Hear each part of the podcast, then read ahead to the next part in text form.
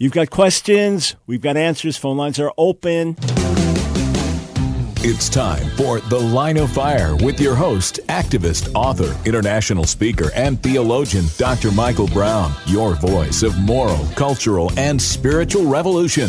Michael Brown is the director of the Coalition of Conscience and president of Fire School of Ministry. Get into The Line of Fire now by calling 866 34 Truth. That's 866 34 Truth. Here again is Dr. Michael Brown. Thanks, friends, for joining us on the line of fire. 866 348 7884. Any question of any kind that you have that relates in any way to the content of the line of fire, any way that I can be of help to you, give us a call. 866 348 7884. It is that simple. And I'm going straight to the phone, starting in Pennsylvania with Seth. Welcome to the line of fire. Hey, Dr. Brown, Shabbat Shalom to you. Shabbat Shalom. All right. Um, I had a uh, question that I actually um, posted onto your uh, website, but I wanted to actually talk to you and uh, get a straight answer, if that's all right. Sure. All right. So, uh, my question is in regards to a classic Orthodox um, rabbinic argument that is against the testimony of Yeshua being the visual glory of God the Father, and it's in reference to Numbers chapter 23, verse 19. And I actually have the question typed out if I can just read that verbatim. Yeah, sure, go ahead. Um, okay. So I said uh, rabbis like Tovia Singer often reference Numbers chapter 23, verse 19, to bolster their narrow view that Yeshua couldn't have possibly been the Messiah or the visual glory of the Father for that matter, because I quote Genesis, uh, sorry, Numbers 23, verse 19 God is not man or a son of man. However, this doesn't measure up with other supernatural episodes in Tanakh. My ultimate question is this How can rabbis reconcile this standpoint with Genesis 18? The scriptures say that Abraham lifted up his eyes and saw three men standing in front of him, and he bowed himself to the ground and recognized one of them as the Lord Adonai. Not to mention the fact that we have two Yahwehs in the destruction of Sodom and Gomorrah, one visible, one invisible. With this fact in mind, Yeshua being the visual glory of the Father shouldn't be alien, being as though man cannot look at the Father and live. Exodus 33:20. So, Dr. Brown, I just wanted to get your insights on that, and I just wanted to make sure that my thinking is uh, proper in that sense, and how rabbis can possibly reconcile this. Yes, sir. First, your thinking is excellent, and I would use similar arguments to what you've used. So let's first try to argue it from the rabbinic viewpoint. Numbers 23 also repeated similarly in 1 Samuel 15 that God is not a man, God is not a human being, that he should lie or change his mind. So, first thing we say, yeah, mm-hmm. absolutely. We agree, 100%. Yeah. God's not a human being. We agree. And in the context, what's being said he, is he's not a human being, so he should lie or be fickle or, or uh, waffle back and forth and waver and things like that. Yeah, we agree. That's not who he is. He's unchangeable, eternal God. That's number one. Number two, they would say, well, you're making God into a man or a man into a God. We'd say, no, we're saying the eternal God can make himself fully manifest in human form as he does at different times in the Hebrew Bible. And you point to the best example, Genesis 18, which you have to misread. You have to try to say it's just three angels representing God or but there's no question that there's a direct conversation between Yahweh and Abraham and Sarah, uh, Sarai at that point. There's no question that quite directly at the end of the chapter, there's an extensive conversation between Abraham and Yahweh. And then after that, Yahweh leaves, and the two angels go to Sodom. So they've gone on their way while Abraham has an extended conversation with Yahweh. That's the straightforward reading of the text without any question. And even the argument, you know, God's not a man. Yeah, we understand what that means, but what does it say in Exodus 15? It calls him Ish Milchama, man of war.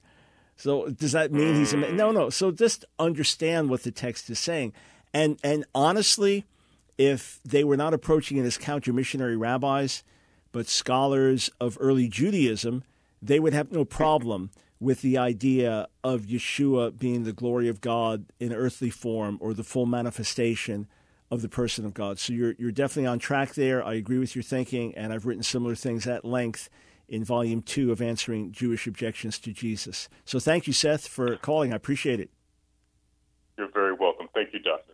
You're welcome. 866 34 Truth. Phone lines are open for any relevant questions you have. We go to Seattle, Washington. Rob, welcome to the line of fire. Thank you very much, Dr. Brian. I've been uh, following you uh, for uh, an awful long time, and uh, uh, here's the question. Are you ready for the question? I'm very ready, sir. Okay, that's very good. Thank you. Um, I got a sister. Her her name's Laura, and Laura is just the sweetest uh, woman in the whole universe. She's protected me. She's ten years older than I am so she's been like another mother because both my parents were highly stressed, and she was always there, kind of like throwing a uh, buffer around me and making sure that I was totally safe. Just a sweetheart. Mm-hmm. Uh, she married uh, a uh, conservative Jew, and uh, you know uh, I uh, uh, have always uh, been very, very careful not to in any way obtrude because she is so forthcoming to protect me and help me. So I, I don't want to uh, sour the whole thing. So yeah. here's the question: I hear these uh, uh, announcements about the third temple and uh, some pretty weird stuff going on. And uh, uh, what in reality is going on in Jerusalem uh, with reference to the third temple?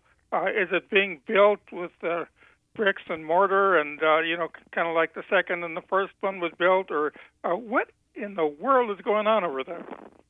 Not much is really going on, to be honest. It's it's mainly reports that you hear, especially from uh, Christian evangelicals that are very excited about it. Your average Israeli is not thinking about it. The vast majority of religious Jews believe that when the Messiah is revealed, that's one way we'll know who he is because he'll build the temple or the temple will come down from heaven.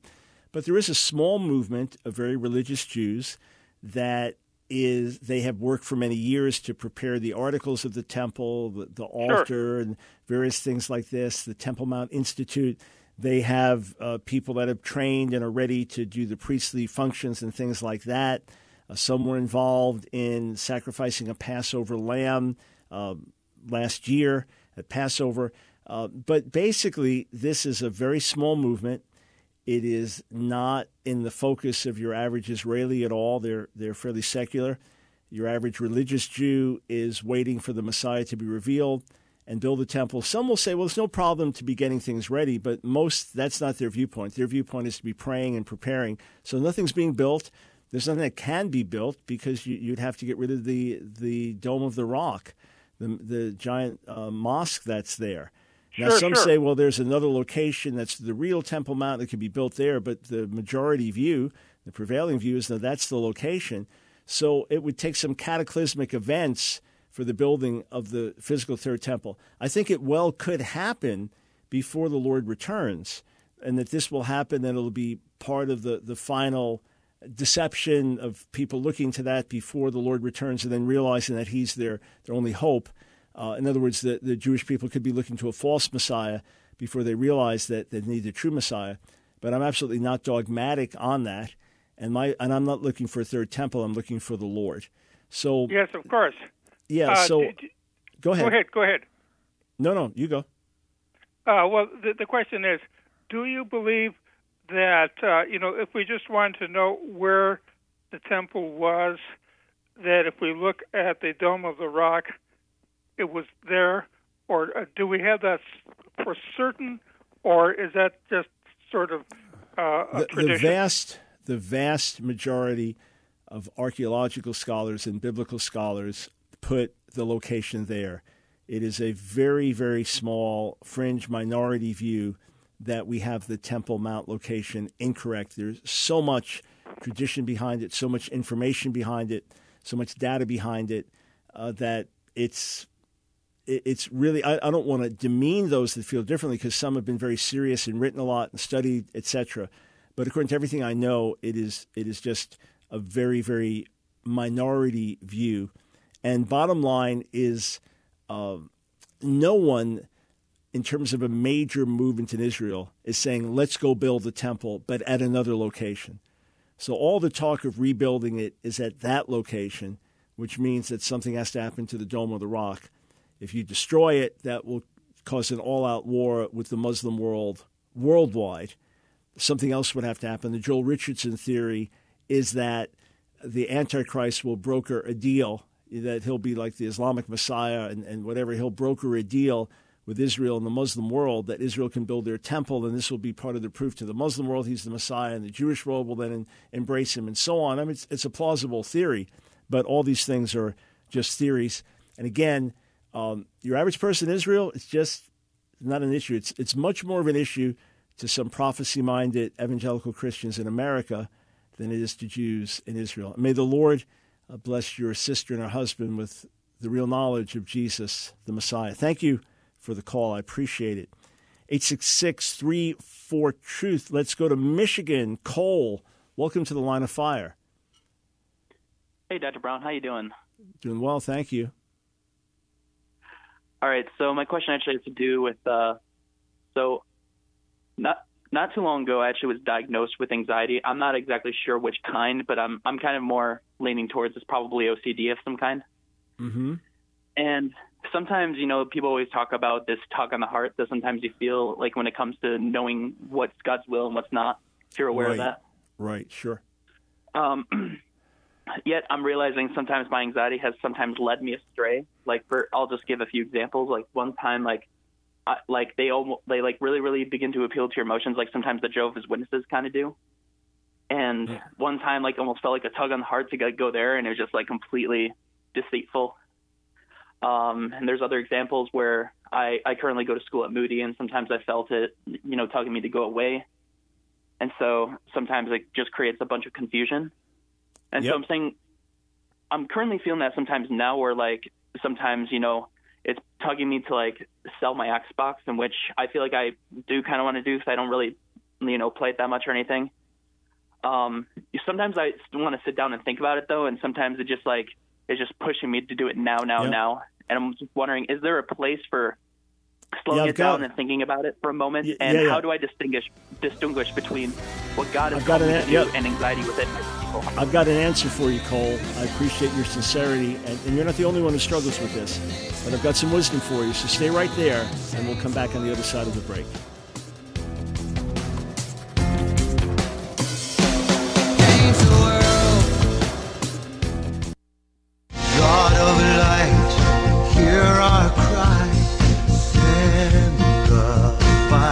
It's The Line of Fire with your host, Dr. Michael Brown, your voice of moral, cultural, and spiritual revolution. Here again is Dr. Michael Brown.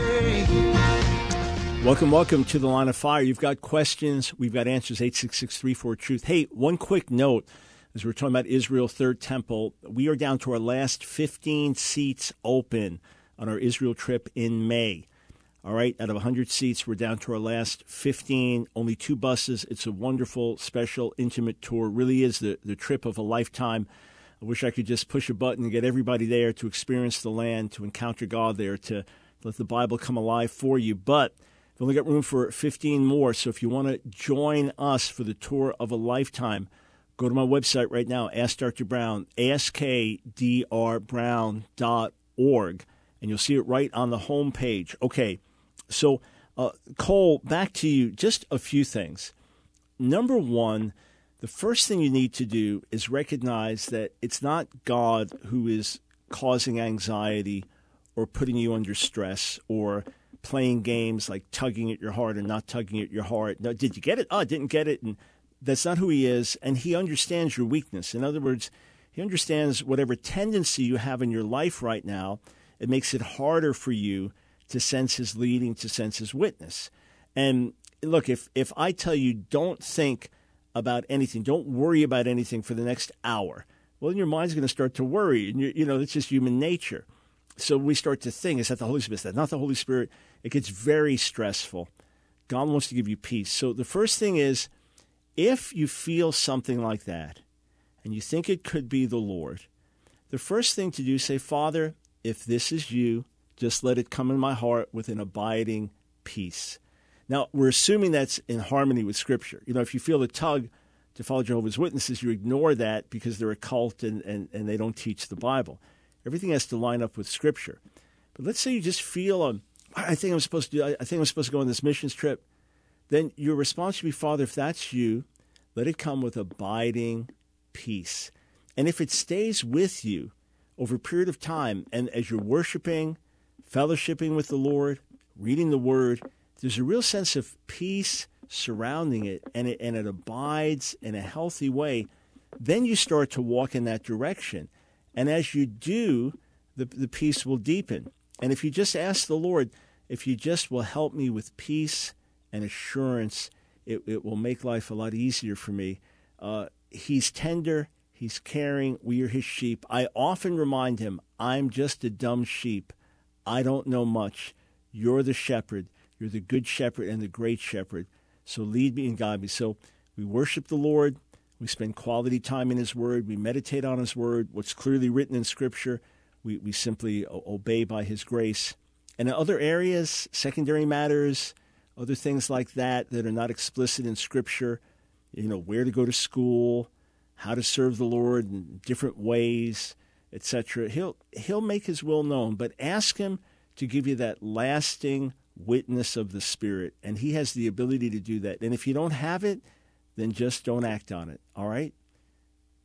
All right. Uh, one other thing. So, uh, I, I was thinking sometimes it could also be like maybe He is calling me to do this, but sometimes maybe I have an unwilling heart, and so maybe I just need Him to like actually like help me to get to want to do it. I don't know if that's how it works. Yeah, yeah, sometimes. but the, but the, yeah, absolutely. That's often the case that God wants us to do something and we're not really happy with it.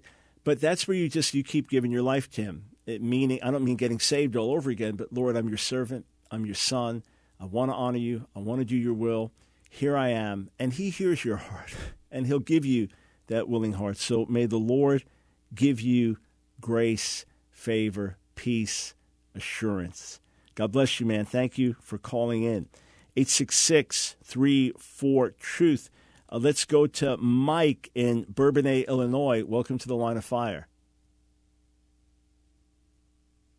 Hello, Mike. Are you there? Well, I guess not. We tried. 866 348 7884. Let us go to Stephen in Tampa, Florida. Welcome to the line of fire. Hey, Dr. Brown, how have you been? Doing well, thank you. Good. Um, I've talked with you a few times, and you know that I'm in seminary, and I feel God's called me to be a care pastor at my church. And I've been doing an internship for over a year now. And we had a hospital visit that I go to quite frequently about a, a kid who's not 21, and all I knew when walking in is there was some sort of gunshot wound.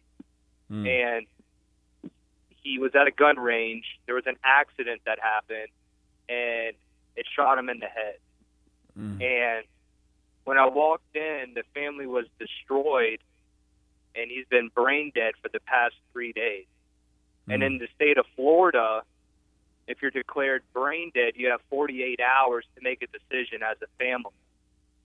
And well, yesterday I found out that the kid passed away, and we prayed for at least 30 to 45 minutes for God to resurrect or to do a miracle.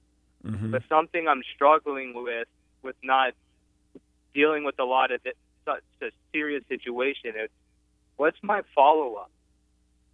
You know, there's a grieving period, a raw grieving period I know the family must go through with such a tragedy. But I'm just struggling and I've been praying to God deeply about God, what do I do? And I'm just trying to seek out guidance from people much wiser than me. Yeah. And obviously, you do what you know how to do. You pray, you ask for a miracle, and you don't receive that miracle. It doesn't happen. And that's often our experience here in this world.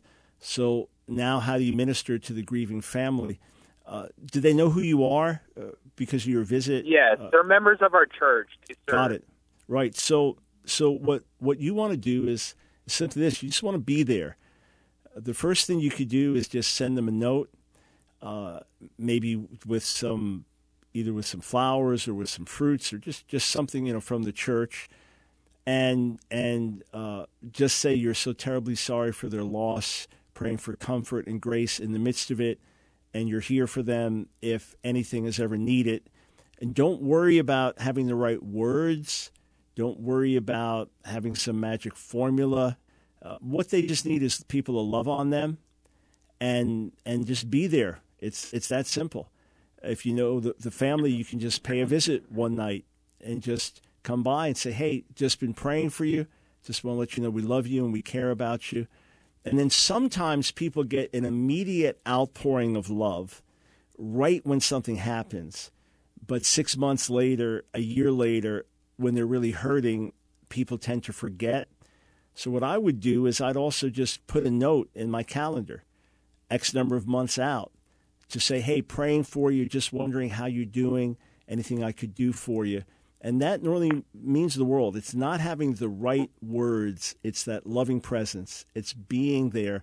I remember one of my friends had started pastoring a congregation, and all right, don't know what happened there, uh, pastoring a congregation, and he had to make his first visit to a home after a death in the family.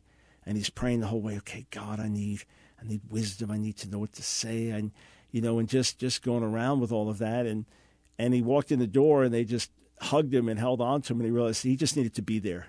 That's it. He just needed to be there. So your presence, letting folks know you're thinking about them, praying for them, anything I can do to help, that means the world. It really does. Uh, 866 34 Truth. Uh, let us go to Jesse in Minnesota. Welcome to the line of fire. Hi, Dr. Brown. It's great to be on the show for the third time. Well, great. Nice to have you. Uh, so, I've been really, really blessed by reading the Tree of Life version of the Bible, which Uh-huh. I know you had a hand in. Yep. And, uh, anyways, my question does pertain to that loosely. So, I've been reading through Exodus and uh, coming across all the different names of the angels and things like that uh, the angel of God, the angel of Adonai, those sorts of things. And it's all very confusing to me. But anyways, my question really more pertains to Genesis 18:1, Mm-hmm. where it basically says that Yahweh Adonai was actually meeting with that Abraham actually saw Yahweh. Mhm. And when I first sort of contemplated what that would mean, it like right away put the fear of God in me. Like, wow, is this for real? Like, anyways, I'm just wondering what your thoughts are on that particular verse, what that actually means, what are the implications of that, uh, that sort of thing. Yeah, of course, I've I've written about it much, and excuse me, I commented on it many a time. Uh, the passage most clearly read is speaking of, of Yahweh and two angelic beings, two angels. They're described as three men, angels commonly in human appearance. That's that's not unusual. I just referenced the, the passage earlier uh, with another caller. So as you read on, it, it there's a face-to-face dialogue between Yahweh and Abraham and Sarah. And then he stays and has a lengthy dialogue with Abraham while the two angels go on their way to Sodom, which is why you get Genesis 19:1, two men, the angels come to Sodom. So uh, that's clearly what happens. But you say, but he can't be seen. Ah, well, that's where we understand God's triunity, God's complex unity. The Father is hidden in glory. John 1:18, no one has seen God. Right? First Timothy, the sixth chapter, tells us that he dwells in unapproachable light, which no one can see. Uh, so the Father dwells in unapproachable light, but the Son makes him known. The Son is the one who manifests his glory. The Son is the express uh, shining forth of his character and his direct image. So these times when Yahweh is seen in the Old Testament, it's the Son who's revealing him. And that's what it says in John 1.18. No one has seen God at any time. The one and only Son who's in the bosom of the Father, he has made him known. So that's the Son's role to make the Father known. Hey, thank you for the call. Much appreciated. We'll be right back with your call.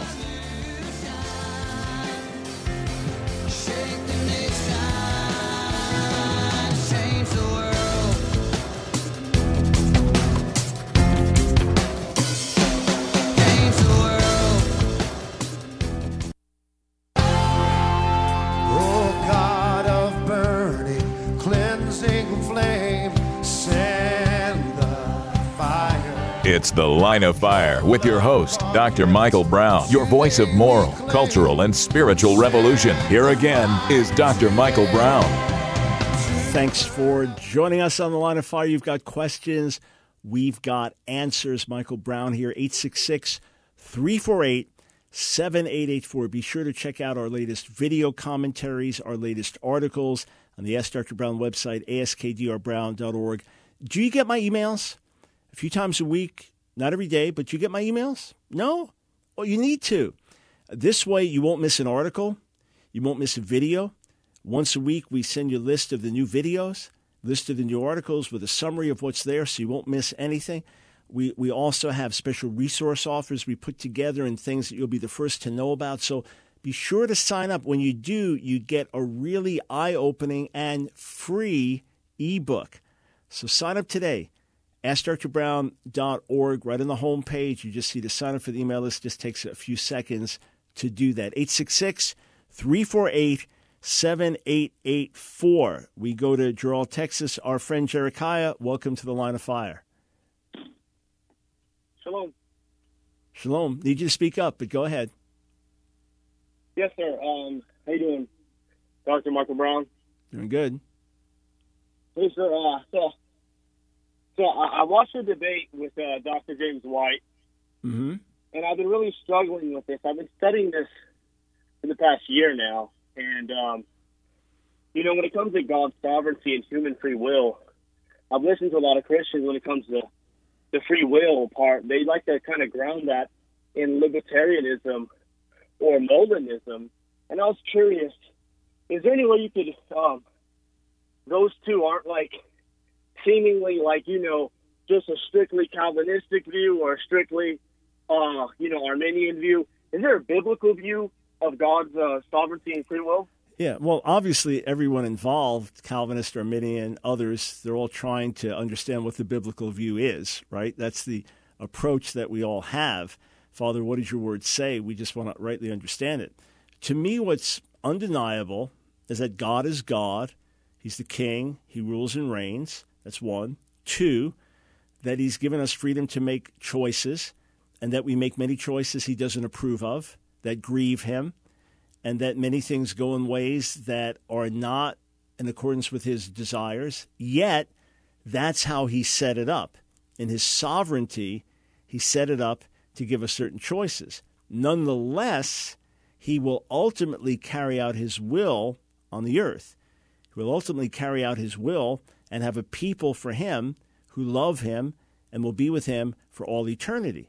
But the fact that he grieves, the fact that he often distances himself from human choices and says, This is not my heart, this is not my desire.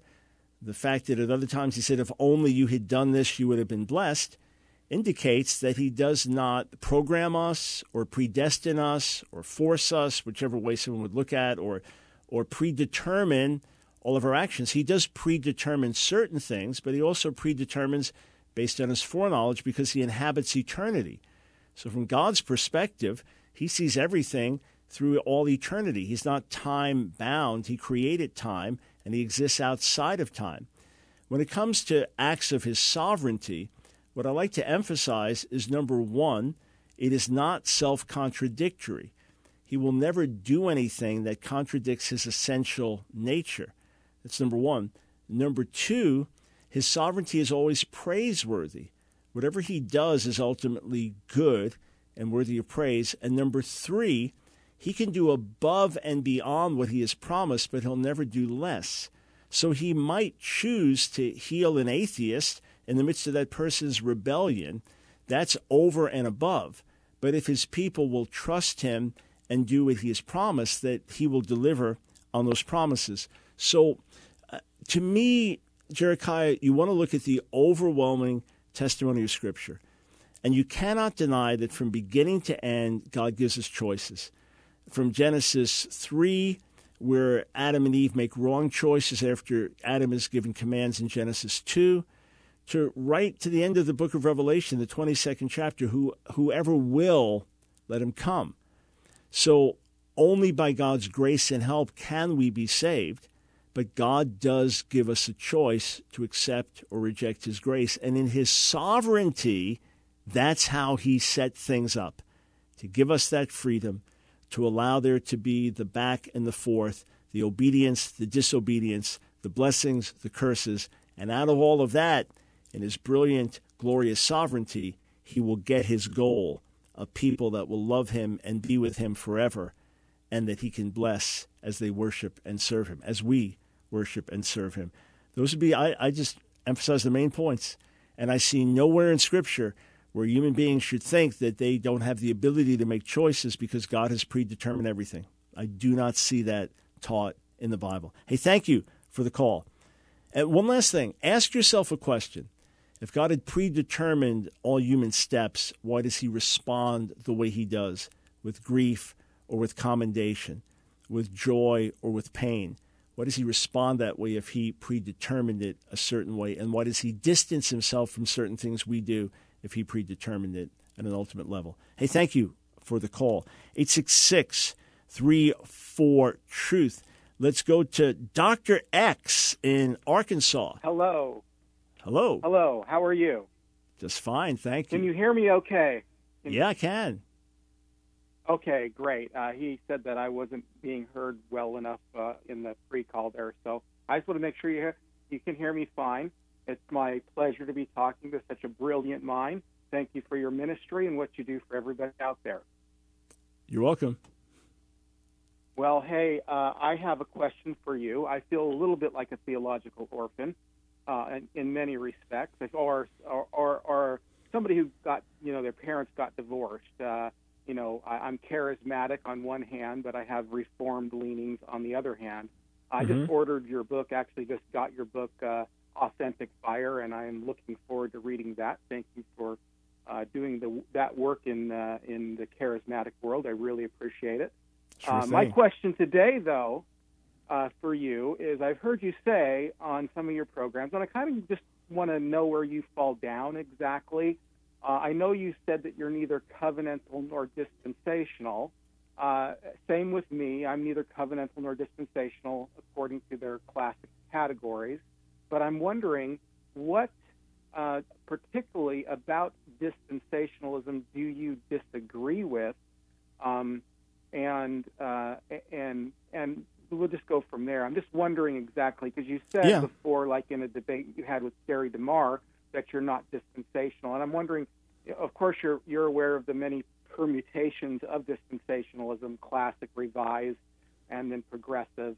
Uh, you know, where do you where do you fall down? What what what do you disagree with about Yeah. dispensationalism? So, number one, uh, very, very strongly reject a pre trib rapture. Very, very strongly for many, many reasons. Uh, number two, reject the imminency idea, the way it's taught by dispensationalism, that through church history, Jesus could potentially come at any moment. Uh, that's second thing. Third thing, I reject the strict uh, separations that are made between Israel and the church. I do recognize that the church consists of saved Jews and saved Gentiles. I recognize that. But I recognize that God has been working in Israel all the time that He's been working in the church. The dispensational idea that there's a divine parenthesis, that we're in the age of grace, the church age, and then when the church is taken out, then God begins to deal with Israel once again, is, is obviously false in terms of God's been dealing with Israel all this time and after scattering us has preserved us and then brought us back and restored the land. Uh, early dispensationalists probably were not expecting it to happen quite like that. But that, that strict idea of the separation, and that's that's the essence of dispensationalism. These different dispensations, so the age of grace, and then when the church is taken out, it goes back to kingdom, and then Jews getting saved during the Great Tribulation. Without the Holy Spirit, it's not a gospel of grace. I mean, just lots of things like that. Now, in its earliest forms, Yeah. uh, in its most radical forms, it it very much rejected uh, much of the the the, uh, the Gospels that was just for the Jews in the first century, or the Sermon on the Mount is the Right. Constitution for the millennial kingdom.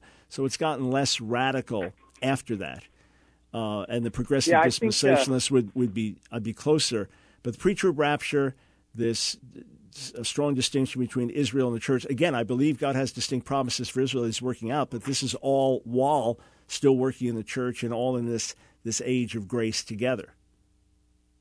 Okay. All right. So it sounds.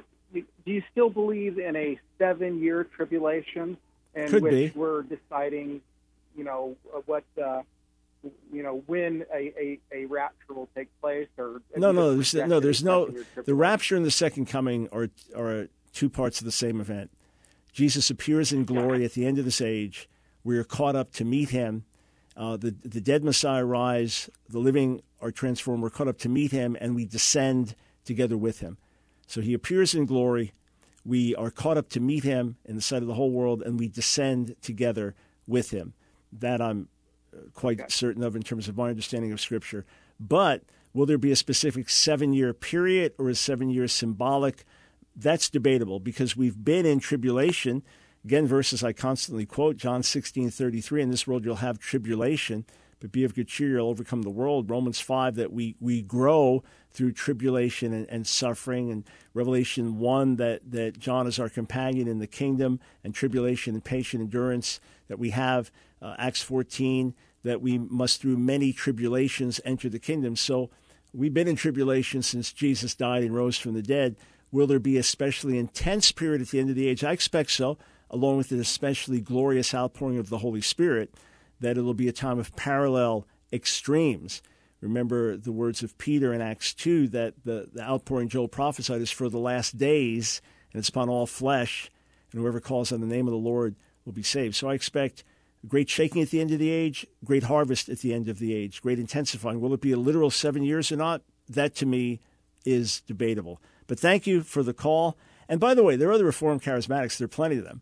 So you don't have to feel that that much of an orphan, or you can just swing all the way over our way. All right. God bless you, Dr. X. 866 34 Truth. I've got 30 seconds before the break, so I will get to your calls on the other side of the break. Remember, this weekend, ministering the Shabbat service at Beth Shalom Congregation, Messianic Congregation, God willing, that is tomorrow morning in Corona, California, then doing an afternoon teaching, and then with Pastor Shane Idleman in Palmdale, California, Sunday morning, the 9 o'clock and the 11 o'clock service. So join us there if you're in California. I think I'll be in Oxnard the next weekend, by the way. I'm back and forth home for a few days, then back to California. But all the info is on my website, askdrbrown.org. Just check out itinerary.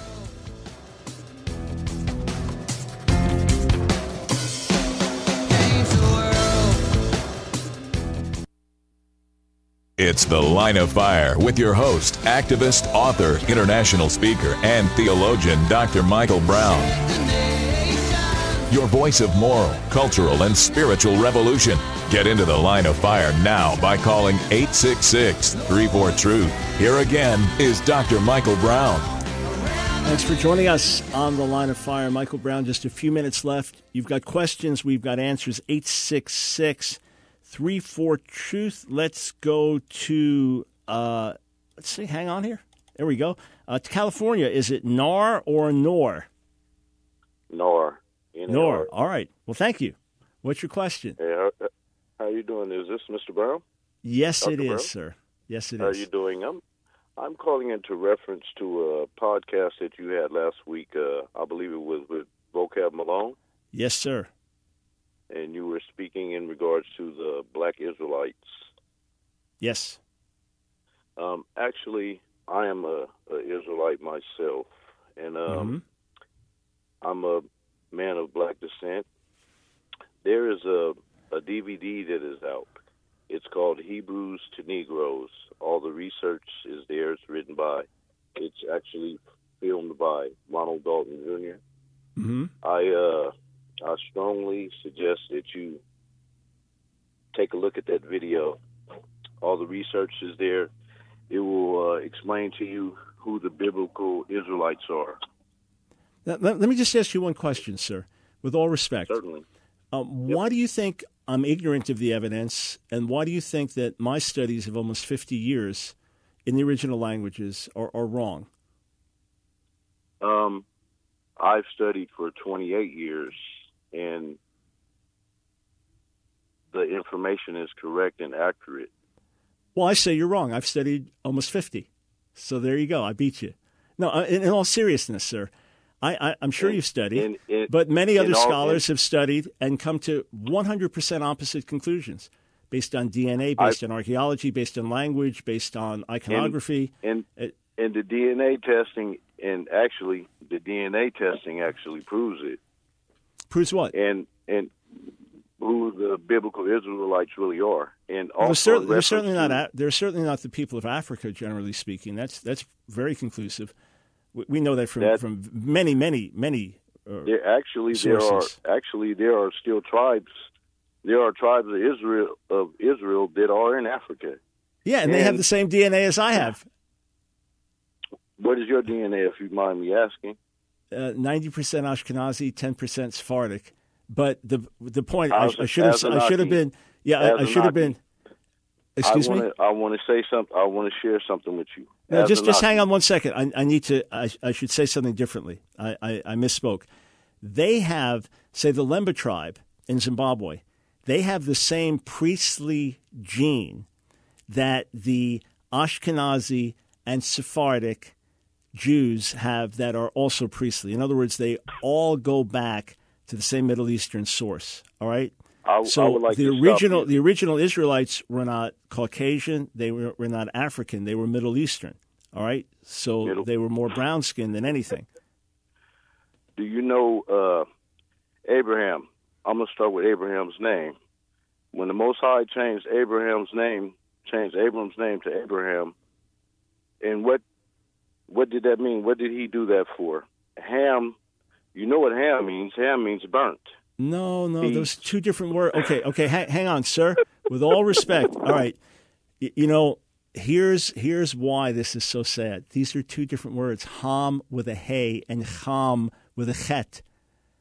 I assure you, sir, that anyone that knew even one week's worth of Hebrew, one week, just when you learned the alphabet, one day, one day, one day, that's it. Your first Hebrew class, one day, you would know that Avraham is spelled with a hey, ha, and Ham, all right, as in, we look, call him Ham, right? Ham is spelled with a chet, all right? You, you would know that if you had one day of Hebrew. So I'm going to hope that the video, the DVD you mentioned, doesn't make errors that bad. But you see, when you call in, when you completely discount all my decades of study, all right, in terms of learning the Bible, learning the languages, okay, that's number one. Number two, when you make an error that someone with one, one, here, one hour, one hour of Hebrew, you would not make that mistake. And now you're laughing at me. I got a PhD in Semitic languages. It for everybody that's tuning in and it's saying, well, what about these Hebrew Israelites? That's how big their errors are. That's how false. And if, if Moses was black and Jesus was black, so be it. That's of no concern to me. If the original Israelites are all Africans, that's of no concern to me. So be it. Okay? If if me being a, a, a Jew with white skin is because of intermarriage at a certain point into Israel, whatever. That's not the issue at all. But wow, wow, wow. Yeah, and I'm I'm just yeah, looking at Ronald Dalton. Uh, he asked God in prayer one night for wisdom and knowledge to explain the madness he was seeing in the black community. God heard his uh, heard his prayers and opened Ronald's eyes to the truth. Ever since that day, God would reveal the truth to Ronald in bits and pieces about the true. Uh, uh, let's see, the true heritage of black people in America as it pertains to the ancient Hebrew Israelites of the Bible. God would reveal to Ronald the real reason why blacks have been oppressed for so many years. I guess because they're actually Israelites. Anyway, in all seriousness, nor do some actual serious study based on truth, based on facts. And here, I'm going to assume that you just made a really embarrassing error on national and international radio and internet. I'm just going to make you, you made an embarrassing error to prove my point. If anyone in your congregation actually reads Hebrew, okay, uh, just ask them to show you the letters and the difference between Avraham and Ham, two distinctly different letters. Like my name starts with an M, Michael, and my wife's name starts with an N, Nancy, and they are different letters. Same thing here. And then once you realize how wrong you were and you were laughing at me for correcting you, maybe that'll get you realizing you've been misled. And the key thing is to find the true knowledge of God through Yeshua, the Messiah, and forgiveness of sins and eternal life. That's the key. That's the key. All right. May the Lord set you free from deception. 866 34 Truth. Uh, let's go over to Texas. Sid, welcome to the line of fire. Uh, shalom from Texas, Dr. Brown. Shalom. Yes, uh, I have a question. Uh, I'm looking at this the Cultural Background Study Bible, and Yep. there's an insert concerning the character Satan in there Mm-hmm. uh, that's mentioned in Job Yep. chapter one and two. Mm-hmm. And I just want you to get your take where John Walton says in this insert, there is no tempting, corrupting, depraving, or possessing involved. In fact, there is little, if any, overlap with the character Satan from the New Testament. The adversary in Job should therefore not be equated with the devil of later literature.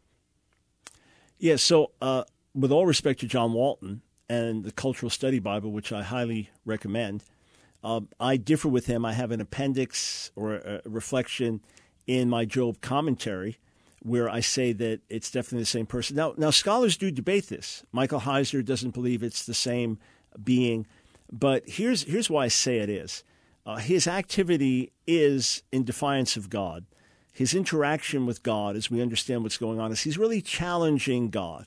That no one really serves God out of altruistic love. There's an arrogance to it, and, and saying, "Look, you you take away what Job has, and he'll curse you to your face." That's number one. Number two, he has the characteristics of Satan himself. He is a murderer. God will not touch Job, but what happens is that Satan goes out, Hasatan, the adversary, and he kills all of Job's children and then has all of his possessions stolen.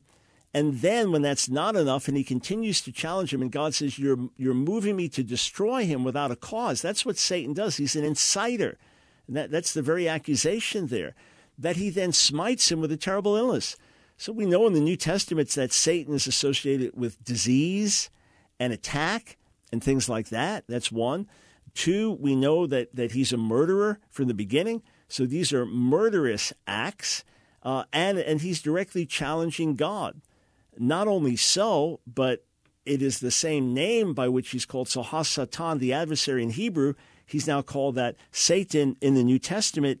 And then if, if you look at, uh, at the Greek uh, for Job chapter 2, verse 1, you'll see the same thing that, that the Septuagint, so this is before, uh, before the time of Jesus by a couple hundred years. Uh, when you look at Job, I'll just scroll down in the first chapter to uh, verse uh, verse six, right of chapter one. There was a day when the sons of God came to present themselves, and so on. And and uh, how is that translated in Septuagint? ho diabolos. All right. So um, I knew that, but I wanted to make a thousand percent sure check that I wasn't misthinking. So he's called the devil. That that's that's the way Septuagint understands him. So with all respect, uh, I differ. Uh, I differ because of the nature of Hasatan, the adversary there. Now, I translate it as the adversary, uh, but in my mind, that is the exact same adversary of the New Testament. And what does the New Testament Satan do? Revelation 12. He accuses the brethren before God. Where, where does that notion even come from? I would say it comes strongly from the book of Job as well. So, with all respect to the Cultural Study Bible and John Walton, reflecting the view of many other Old Testament scholars, uh, I differ with them and agree with those who see this as the devil himself. In fact, you, you learn a lot about satanic nature by reading Job 1 and 2. Thank you for the call. All right, friends, we've got a great broadcast Monday, an interview that's going to blow you away. Be sure to be here, and I hope to see some of you in California this weekend. God bless.